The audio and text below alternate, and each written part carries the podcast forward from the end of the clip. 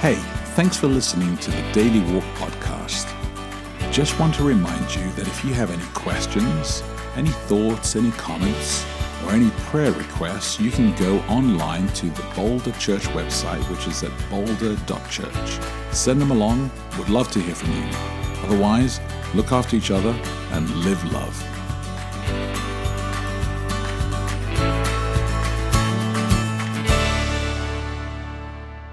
Good morning. It is Wednesday, July 17. Welcome to Daily Walk. I'm Becky De Oliveira.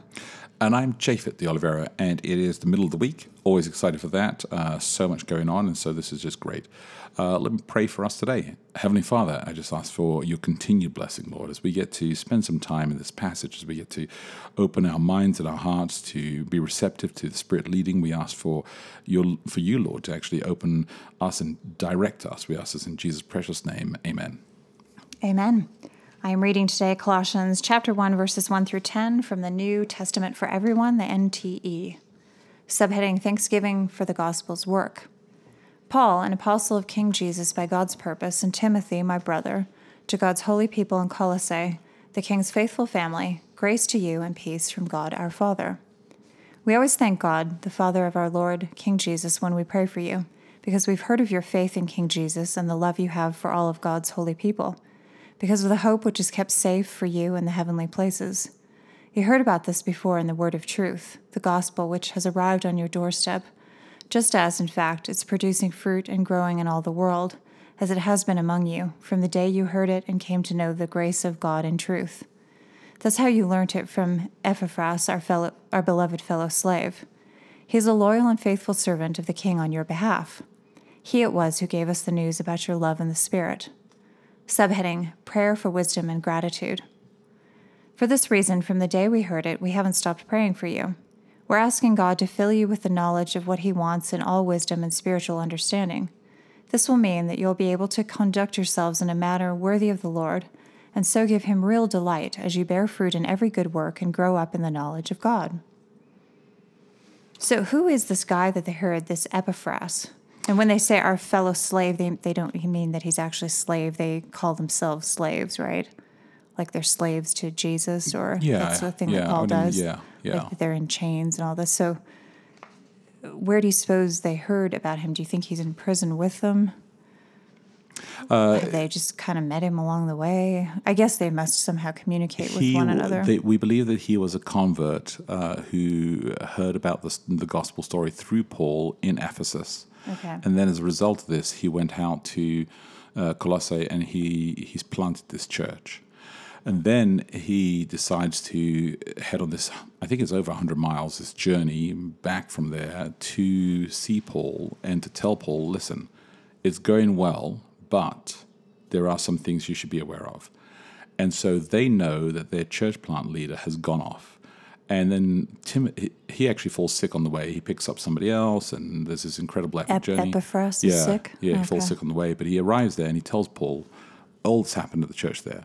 Um, Timothy is the one who who's going to grab this letter, uh, Colossians, and take this letter all the way back to Col- to the church in Colossae, and he's going to give it to them. And so there's a little bit of trepidation when they receive it. Is this like a, a reprimand? Is this like has Epaphras has he like betrayed us? Has he not? Uh, Why would they be expecting a reprimand though if they're so wonderful and they are loving, Loving uh, and- but they have they have new uh, new teachings that have been introduced. That is Oh, actually so is this just the beginning, and then Paul is going to later chastise them in some no, way he as we doesn't get chast- into the no, book? he actually doesn't chastise them. This is why I said uh, one of my questions was it's easy to criticize and to and to Yeah. create. He actually doesn't spend time chastising them. He spends time telling them about who Jesus Christ is. And this is why this letter is so epic because Mm. he spends he just says, "Look, let me just retell you who Jesus is, and it will inspire you to be to return back to the roots without having to say, by the way, you guys are out of order here. You shouldn't be listening so much to it. He says, be wary of these guys, but let me spend all my energy and time in this 10 minute conversation. That's what this letter is. It's a 10 minute conversation. Uh, and it's it's worthy of people's lives to, to carry this scroll. And 2,000 years later, it's changing still lives today that when we speak of it, if we read this letter and we've preached on this letter, and, and in chapter one that we'll see about next week, um, there are people who, who flip out about this, who Mm. get really upset about this because they say, well, you can't speak of Jesus too much. But people currently Yeah, who get upset about the book of Colossians. because because because there's just so much that he speaks of Jesus, and what they would rather is that you speak of Jesus and you speak of this and this and this and this, and he's saying, look, it comes down to know who Jesus Christ is. Well, Everything that's that's another there. thing. That's kind of what I was talking about yesterday with the criticism thing. Is that Mm. anytime you do something, you put something into the world, people always say, "Well, why didn't you talk about this?" or "Why didn't you?" Well, it's like Sure. because there's a limit to what I'm doing and it has a scope, so I Yeah. can't talk about everything. Like if I have 20 minutes to talk, I can't cover everything. So this is what I covered. Yeah, and I've it feels like well. yeah. I just I never understand it when people are like, "Well, why didn't you talk about this?" Like, how long did you want me to talk exactly? We've do you want me to talk yeah. forever? Like, do you want me to start talking now and then talk until I think it's because they, they think you're trying to avoid something else. Yes, but Um, uh, like I mean, you always have to leave something out. It just it doesn't make any sense. It's hard. So whatever you talked about, you would have left something out, and they could always say, "Well, why didn't you talk It about is. this?" It is. It's just it's an odd criticism, in my So opinion. it, it's it's a it's a pretty it's a pretty amazing moment that's taking place inside here in history as he's doing this, and and a lot has been said, and so they're worried when they receive this letter. So it's quite it's quite beautiful when they receive this letter. He says, "Listen, this guy is amazing. He just said so many beautiful things about you," and they're like, "Oh, sense of relief." Mm. Relief, It's like receiving a letter from your uh, an email from, the head office. or yeah. Oh yeah, and and like, why is the head office visiting us? And what have we done? And and the head office says, actually, everything's going great. And you're like, oh, great. Then visit us more often. You know, uh, so that's fine. So yeah, I, have a friend who recently got um, a phone call. He had to be on a conference call with the head of HR and his boss, and Oh. he's thinking right away, He's "I'm going to get fired." Yeah, yeah, yeah, yeah. And he had to wait because the, the HR person called in first, and the oh, boss Oh, yeah. wasn't on the call yet, and so they're just kind of awkwardly yeah, just making chit chat. And then it turned out they just had a project for him to do that related oh, to HR Oh, shame. in some way. I thought it was going to be. But it was like one of those classic setups where you're like, "Oh my goodness, I'm I'm getting fired. There's no other way to look at this." I've gone. I've, I've had You know. people. Yeah, it's, it's it's difficult. You go into meetings and you sometimes wonder what, what's really going on inside here, and it's actually it's all great and Mm-hmm. it's fantastic. And I think that that's the tension that's inside here that Paul just releases straight away. Right. So here's a question for today. Um, think of someone you consider to be truly wise. What is it about their understanding and way of, of thinking that you value, and how could you grow more like them? And the reason why I threw this question in here is because Paul really does push uh, quite quite strongly that he wants, in all wisdom and spiritual understanding, he's asking us to to rest in wisdom and to grow in wisdom, and he's asking them to be smart. Yeah, we had a similar question last We week. did. Didn't we did. About yes. a person that you and you and wise. I argued quite extensively about what it is to be what wise. it is to be wise. Yes. Well, I've thought about that a little bit more, and I mean, I think I consider both of my parents to be wise. Yeah. But then since then, I also I happened upon a article that was in the New York Times Mm-hmm. where it asked all kinds of people, kind of um, not necessarily what it is to be wise, but sort of their advice for how to live life. So it was it was Sure. kind of wisdom, their best wisdom Sure. to pass down to younger people, and many of them were in. You know, they were old or somewhere in their 50s, 60s, or mm-hmm. 70s.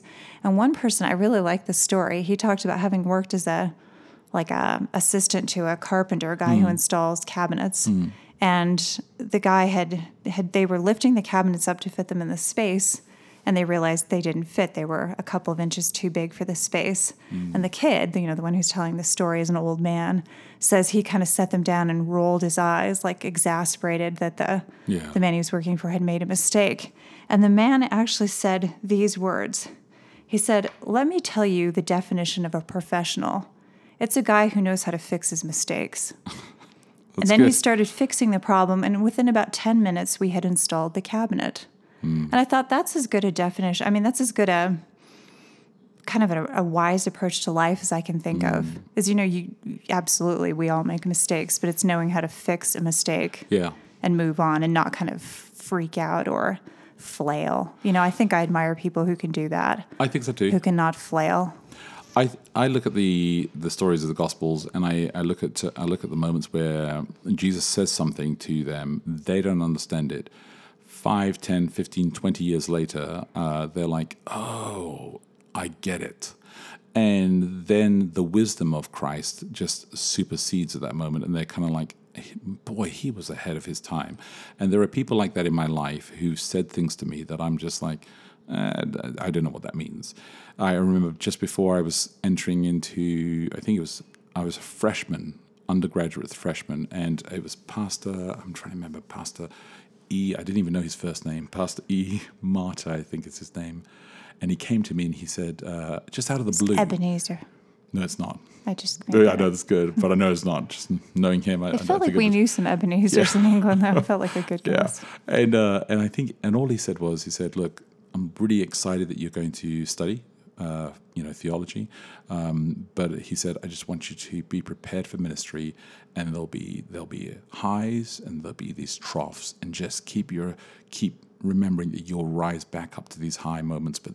You, it will take you through these valleys. And I looked at him thinking, uh, 17 and a half, 18 at the time, and thinking, mm, uh, yeah, sure, that's great. Yeah, it's kind of now all I'm the like, oh advice my older goodness, people give you. sage, wise, like Yeah. brilliant, uh, and and so kind and generous to Mm-hmm. pull me aside and to say that, and you know, with with love and with kindness and with sincerity, he he just he poured into me, and so it's just like I think there are people who are wise who just hit your life, and you don't know how wise they are until you grow up to become wiser. That's true. And I mean, even now, if if I go and say some bit of you know wisdom to younger people, I know they don't understand. but I figure, you know, hey, you can say it anyway, and maybe Yeah. someday you'll think they'll remember and be like, Yeah. oh yeah, I understand what that. yeah, it's true. It, it is because I've had that experience Yeah. many times of thinking, okay, yeah, I do, yeah, I do understand That's that in a different way now. All right, let me repeat the question one more time then today. Uh, think of someone you consider to be truly wise. What is it about them, their understanding, the way of thinking that you value, and how could you grow more like them? Think about that. Look after each other, live love, and we'll connect tomorrow. Thanks for your support for the Daily Walk podcast. Wherever you are in the world, we just want to let you know that we're praying for you and we're glad that you're praying for us too.